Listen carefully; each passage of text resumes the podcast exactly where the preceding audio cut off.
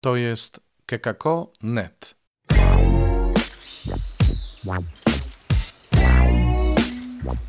Poranny suplement diety. Chrystus zmartwychwstał tu Robert Hecyk z oazy Koinonian, chrzciciel w Nowym Radzicu. Witajcie 2 maja w sobotę.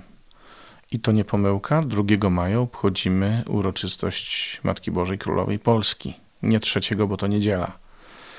Dlatego właśnie uroczystość została przeniesiona na dzisiaj, na sobotę. No to posłuchajcie Słowa Bożego.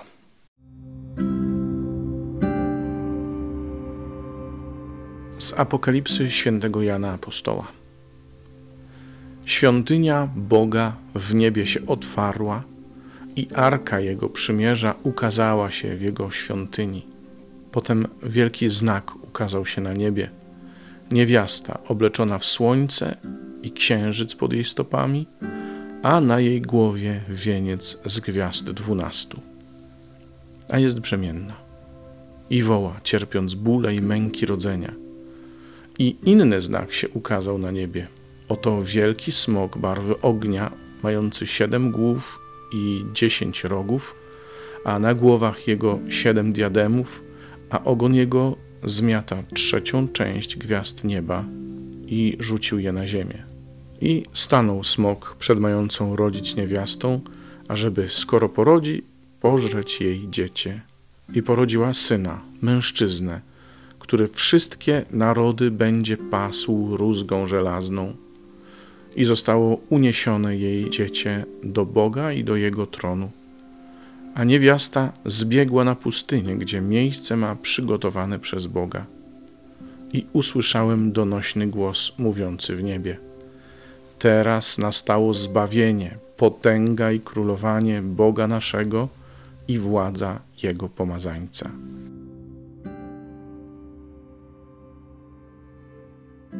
Z listu świętego Pawła apostoła do Kolosan.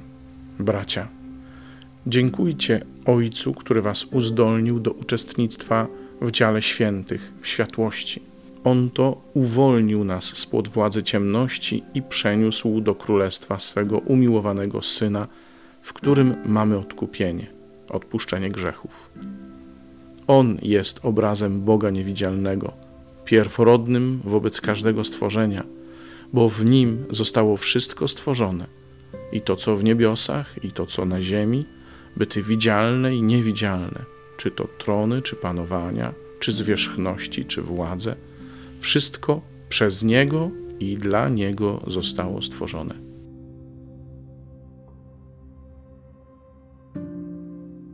Z Ewangelii według świętego Jana.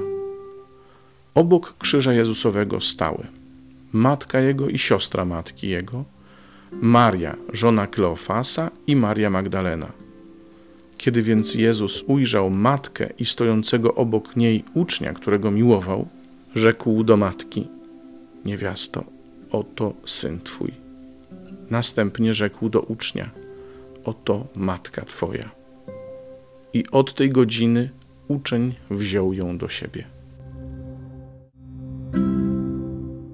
Ciekaw jestem, czy to słowo będzie takim samym odkryciem dla Was, jak dla mnie. Bo kiedy przeczytałem sobie uważnie ten fragment z Ewangelii, który właściwie znam na pamięć, obok krzyża Jezusowego stały i tak dalej, i tak dalej, to sobie zdałem sprawę z tego, że Jezus oddał Maryję w opiekę Kościołowi. Oczywiście powiedział do Jana: Oto matka Twoja. Do niej powiedział: Oto syn Twój. Ale od tej godziny uczeń wziął ją do siebie. Była, z tego co rozumiemy, wdową, straciła jednego, jedynego syna i została sama, bez środków do życia.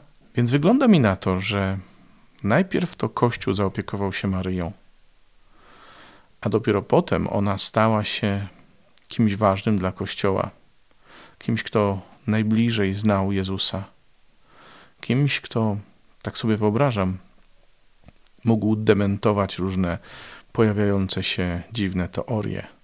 Znając swojego syna, wiedziała, jak mógłby zadziałać, co mógłby powiedzieć, a czego na pewno by nie powiedział. I to był ten pierwszy etap obecności Maryi w kościele. A potem przyszły wieki i tysiące lat, z biegiem których ludzie każdej epoki przypisywali pewne cechy Matce Bożej. I to były cechy osoby znaczącej, osoby, która jest kimś ważnym. Matka, królowa, tak ją chcieli widzieć. I nic w tym złego, ani nic w tym, nic w tym dziwnego. Ci, którzy żyli w świecie królów i królowych, nie wyobrażali sobie, aby Maria mogła być kimś mniej niż królową. A nawet królowie sami oddawali jej cześć. To jest ciekawe bardzo, bo to tak naprawdę pokazuje, że ludzie, także ci znaczący z pierwszych stron gazet, których wtedy jeszcze nie było, korzyli się przed dziewczyną 13-14-letnią, no, która potem oczywiście dojrzała i stała się dorosłą kobietą, ale nie byłaby nikim ważnym, gdyby nie to powołanie przynieść na świat Jezusa. I to Jezus jest centrum jej życia, a potem także centrum życia tych wszystkich, którzy jej oddawali cześć. W Polsce myślę mamy jeszcze i to, że matka była kimś zawsze ważnym. Mm, w, w, naszej tradycji, to jeszcze ja z dzieciństwa pamiętam, że szacunek okazywany mamie to było coś świętego. Oczywiście my jako dzieciaki jeszcze tego nie rozumieliśmy i nie, nie potrafilibyśmy sobie mm, pewnie tego tak wytłumaczyć, ale takie było wychowanie. A skoro tak, to Pan Bóg wybrał sobie też być może ten właśnie sposób, aby nas utrzymać w bliskiej z sobą więzi. No my tacy jesteśmy, że trzeba którędyś do nas dotrzeć. Bo skoro śpiewamy taką pieśń, kiedy ojciec rozgniewany siecze, szczęśliwy kto się do matki uciecze. To znaczy, że przypisujemy Bogu też pewne ludzkie cechy, znane nam ograniczenia i słabości naszych ludzkich ojców, a Matce Bożej przypisujemy y, cechy, te takie piękne, delikatność, łagodność, cierpliwość. Ale Bóg się potrafi w tym poruszać. To nie jest tak, że On jest właśnie taki, jak my o Nim śpiewamy ale on się tym nie przejmuje, ponieważ on nie chce, aby ktokolwiek został potępiony, tylko żeby wszyscy byli zbawieni, więc zrobi wszystko, żeby do nas dotrzeć. Jeśli ma dotrzeć przez matkę, to dotrze przez matkę. Jeśli na pewnym etapie historii była taka potrzeba, żeby uznać ją królową, to ona będzie królową. I zobaczcie, my dzisiaj oddając cześć Maryi Królowej Polski, wspominamy nie tylko ją samą, ale całą historię, która za tym stoi. Wiążemy się z tradycją i jest to dokładnie to samo, co robili Żydzi w Starym Testamencie. Oczywiście oni nie mieli Matki Bożej, ani jako królowej, ani jako matki, tylko mieli swoją historię, którą sobie opowiadali, którą przekazywali w tradycji.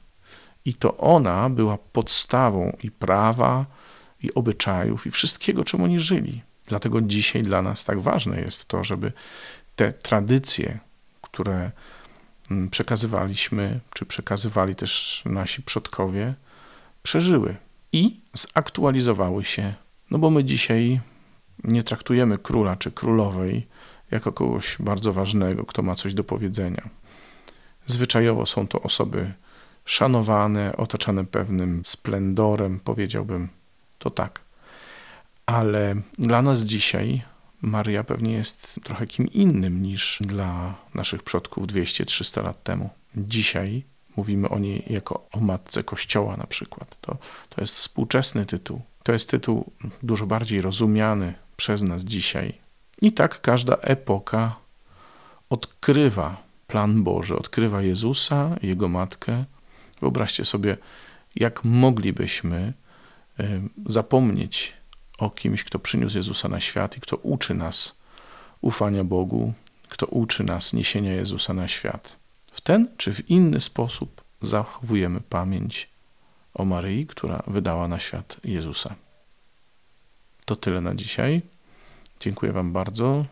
Jutro znów pewnie w dwóch odsłonach się spotkamy. Rano Słowo Boże, a potem komentarz do niego, czyli homilia.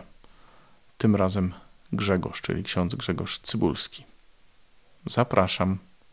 No i oczywiście delikatnie przypominam o subskrybowaniu podcastu, o tym, że można się nim dzielić śmiało z innymi, że można nagrywać wiadomości, że można pisać też maile na adres redakcja małpa.kekako.net. Do usłyszenia. To jest kekako.net.